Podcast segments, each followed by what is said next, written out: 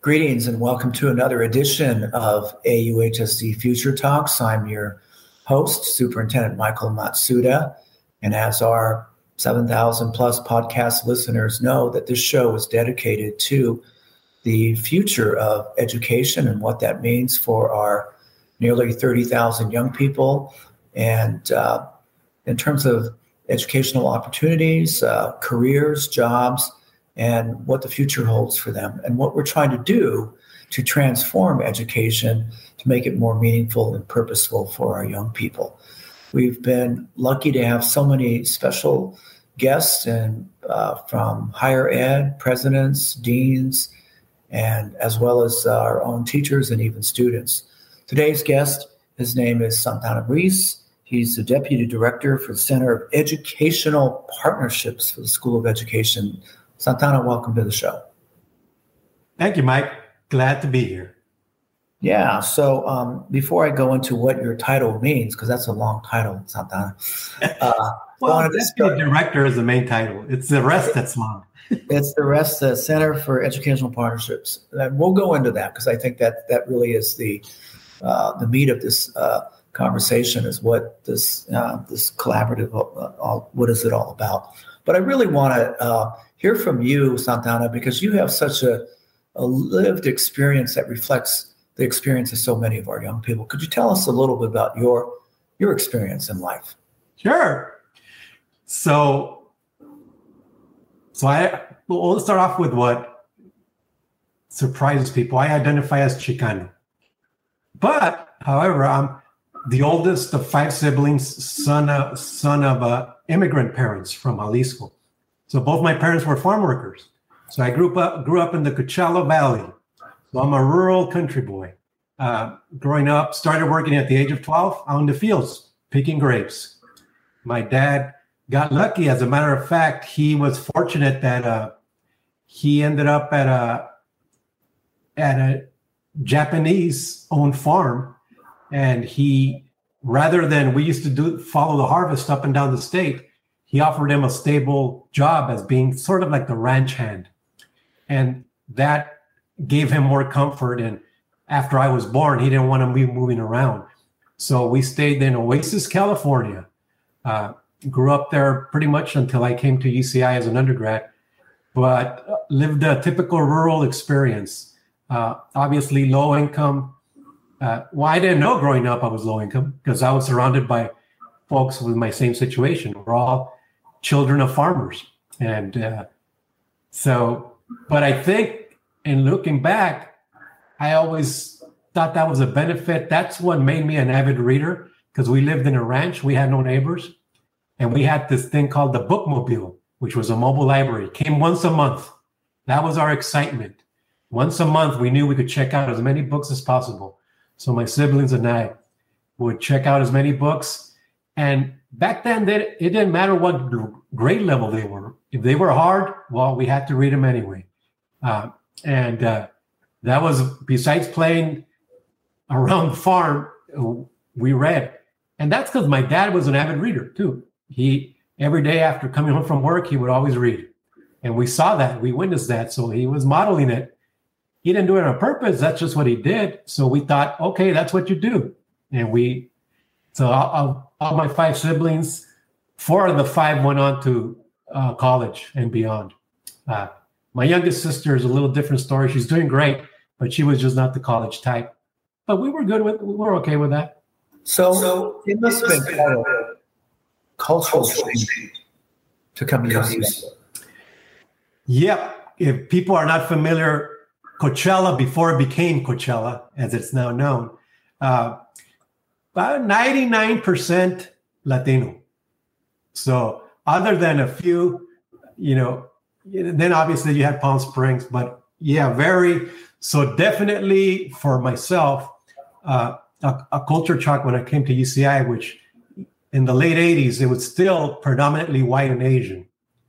Uh, but I was fortunate that my best friends since kindergarten, we came to UCI together. So we were roommates. So we each had our own security blanket. At least we knew we had each other. Uh, and then we we navigated the world. But yeah, UCI was definitely a eye-opening experience.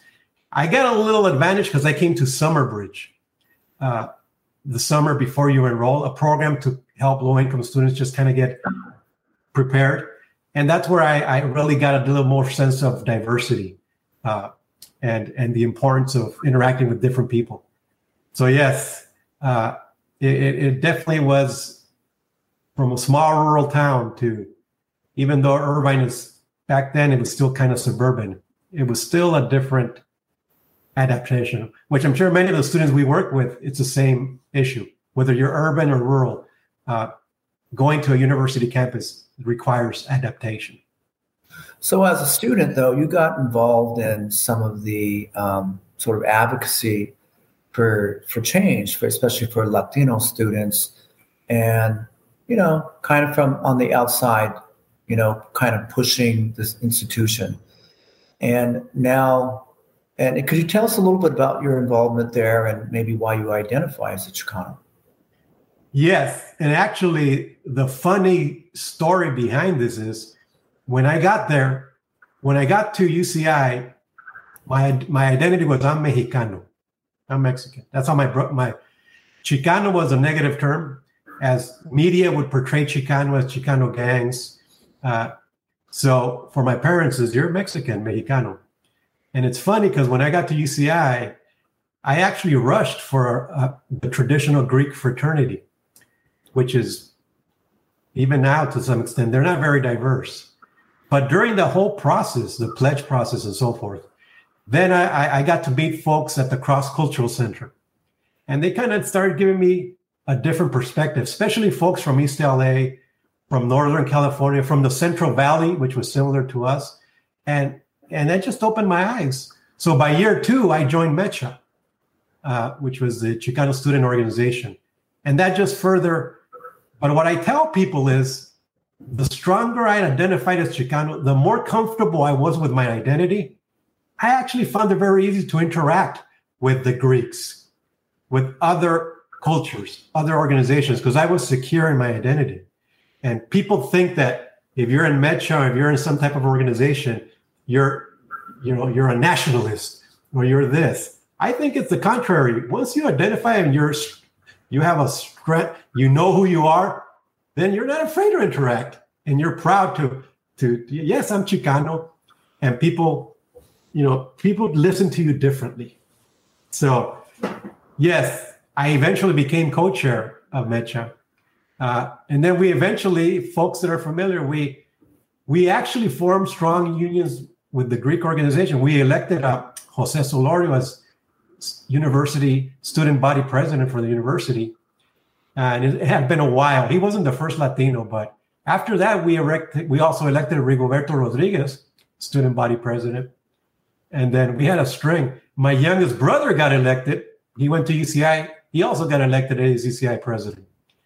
And wow. back then, it was because we weren't a far left isolationist organization. We actually developed partnerships, which kind of is ironic and led to my future, and collaborations with folks that didn't agree with our positions, but we kind of had one thing in goal: let's make UCI a better place, and we agreed on that.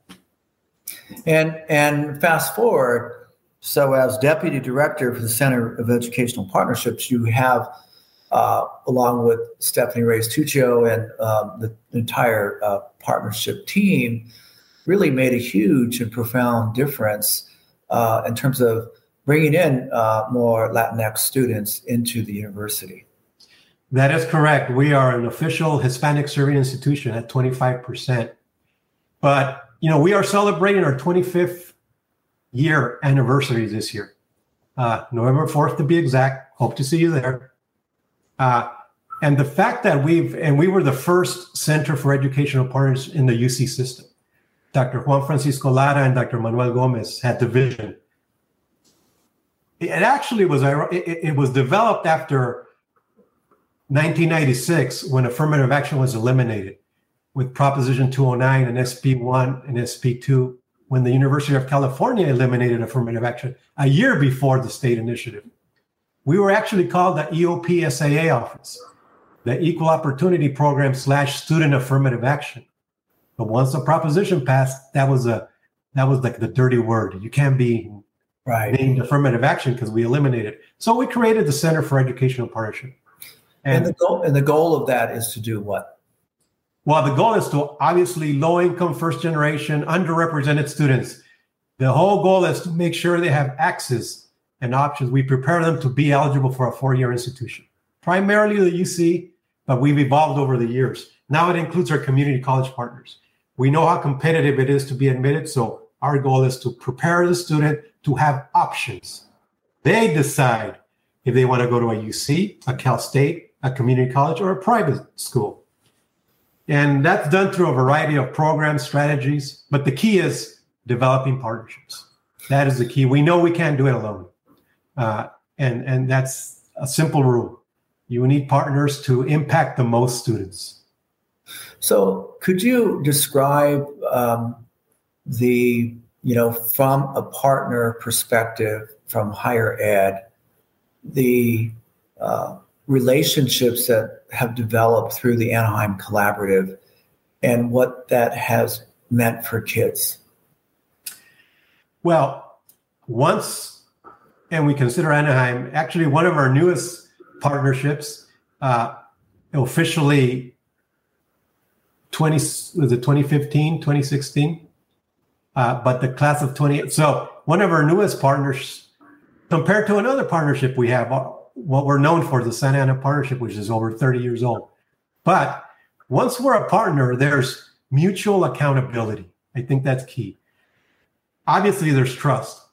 So that when we come to the table, we, ho- we hold each other accountable. There's resources uh, where we have resources, we share resources. But the trust, the sharing of resources, the common goal of making sure students succeed and I think we evolved together. And what I mean by that is we realize that, you know, education is not linear. Uh, my favorite saying is I tell people it's more than just the books, man. That's the reality. Uh, it's we know the academics are important, but once we're on the same page as partners, that the path is different for different students. Uh, that it's it's becoming more critical the things you learn outside the classroom are just as important as what you learn in the classroom to succeed in today's society. And that's a mantra. I use that actually in my personal statement for graduate school. And I think that's what got me in. I really ex- expressed, I was an okay student, but I made an emphasis on the classes, what I learned as a MECHA co-chair, what I learned in being an activist, what I learned in dealing with community issues, and what I learned with internships in corporate America, that made me a stronger student to succeed in graduate school. And he got me admitted. So I try to share that with the students as well. And, and we have the data to back that up. We all know it's getting more competitive. I mean, we had over 109 applications to UCI, and we're proud. 109,000. 109,000 applications for an enrollment target of around 6,000 students. That itself explains. UCLA had an admit rate for this fall of 10%. That's Ivy League status. So it is more than just a classroom. Students have to be well balanced. And I think Anaheim does an excellent job. I, I keep saying this the five C's. That's exactly what a reader wants to, to, to read. I read applications as well. I've been doing it for over 20 years. Uh, when you could it's a given. We know you're going to have good grades. You're applying to the UC. We expect you to have good grades. But the other things that you could talk about or, or write about, uh, character, uh, and what all the five C's components, that gives, I think, an applicant an advantage. And I think Anaheim is a model for that. Wow. Now, you also talked about not only about the five C's, but also about it seems like a lot of Anaheim kids are coming in with a sense of purpose uh, as opposed to resumes. Uh, you know, I'm captain of the tennis team or on the football team. When those are important, but the sense of purpose are are, are really, uh, you know, we're trying to intentionally cultivate that. Could you could you comment on that? Well, you know, there's even a practical reason for the sense of it's important that students have a sense of purpose. Why? Because when it's so competitive, we only have so much spaces. We want students to graduate in four years. We want we want students to really have that sense of purpose to be ready, have the skill set to really be there three to four years. Even though the average student, I I I took five years, but that's still about the average. But with that sense of purpose, it, just uh, you know, go on to graduate school, go on to the the, the the working world. That just I think makes it easy for the transition and to succeed at UCI. Uh, you know, you have until your sophomore year, technically your second year, to declare a major. And I tell students the average student changes their major three to five times. So, it, it you know, sense of purpose doesn't mean I, I'm going to be a doctor. This is it. Sense of purpose is this is what I want to do for the rest of my. This is what I'm passionate about, and I'm not sure what career is going to feed that passion, but definitely I'm going to be prepared here, whatever major I am thinking we want kids to think. This not this linear thing that you have to do this. There are exceptions for like engineers or certain very STEM well focused, but for the rest of the majors. So the fact that AUHSD is intentionally building purpose through things like TED Talks, right? We have uh, so many kids doing TED Talks. That that helps tease out a, a kid's emotion and their purpose and their passion about what they want to do with their lives. And so what you're saying is it's evidenced in the um, application, but it's also evidence in the success of Anaheim cohort. You had spoken earlier about GPAs and persistence rates. Could you comment on that? Yes, and I'm sorry I, I couldn't find it, but that was phenomenal when we we tracked the first two quarters of the Anaheim students that came to UCI, and the data was phenomenal. Uh, over 80%, if I'm not mistaken, had a 3.5 GPA or above after winter quarter, after two quarters. That is definitely above the campus average. Uh, and then, and it didn't go dip below that. I think we only had one student that was below a 2.5. But that right there explained how these students were well prepared which is usually the toughest quarter, the first quarter, because that requires adjustment. And that's when students, you know, we have a quarter system. So we're talking 10 weeks. They're coming from a semester to a quarter system where your midterm is in week three or four, and you have to read a book a week. The fact that these students did so well, it, it just, this is, we're to follow again this year's cohort. We're to see if it's, if it's, I, I think it's not a one year uh, group. I think it's it's a testament to how the pledge is holistic in its approach. It's comprehensive. It's not just about SAT, A through G's, uh, and and what you need to get in. It's about having that skill set to succeed and thrive. And with that, and I shared that that it's a fault. The class of 2020 uh, did a phenomenal job of proving us right I know those are awesome numbers. Now, could you also you also shared numbers about persistence rates? Could you first of all explain what that means uh, for higher ed and, and how the AUHSD cohort? Uh, well, persistence means it could be. We have two ways: year to year, quarter to quarter. We track both ways. So phenomenal. The average persistent rate. Well, we also put it into context. Uh, we have to clarify typically UC students that get admitted are, are high performing students. Mm-hmm. So there's not so and then we really focus to, We make sure because folks leave students leave the university for non-academic reasons. Life happens.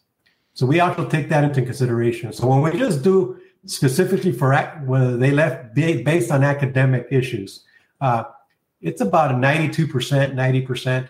Uh, and Anaheim is in that range as well, probably a little bit higher. Uh, so you had mentioned it's close to 94%. We were, we're all writing that stuff down 93 plus, 93. 94. Yeah, 93 94. It, was phenomenal. Yeah. The campus average, like for Latino students, is 88%. Uh, but yes, our other folks say, well, yeah, it's a UC student. They they technically are more prepared. They're more academically, they're academically stronger, so they should persist. But we also remind them, you know, that doesn't mean I have many anecdotal. We have valedictorians that fail their first quarter because uh, for a variety of mental mental health issues. It could be uh, issues at home. Now you add the pandemic, there's an extra layer of other issues that our students are dealing with.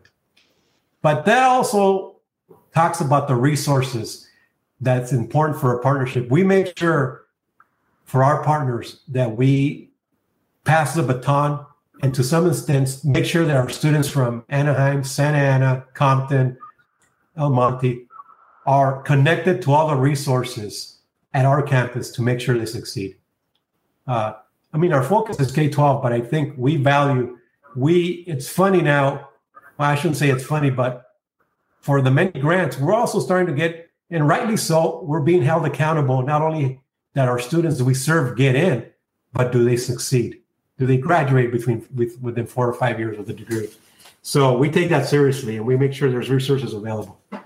So, so you know, you, know, you see putting a pause on SAT seems to be a big vacuum. How do you assess incoming students? What does that mean for future classes? Well, yeah, there we're we're in the process of analyzing that trend, but for some of our partner schools, uh, it made. I mean, I'll give you an example of where this was something phenomenal happened with one of our partner school districts, uh, Compton Unified School District. For the past five or seven years, we've had maybe three to five students come to UCI from the whole district. For fall of 2021, we're having 33 coming just from Compton Unified School District. Broke a world record there. So, was it the SAT? that they didn't have to because tradition, you know, the SAT doesn't do, we, our communities don't do well in the SAT. But I tell folks, our comprehensive review process, there's 14 factors.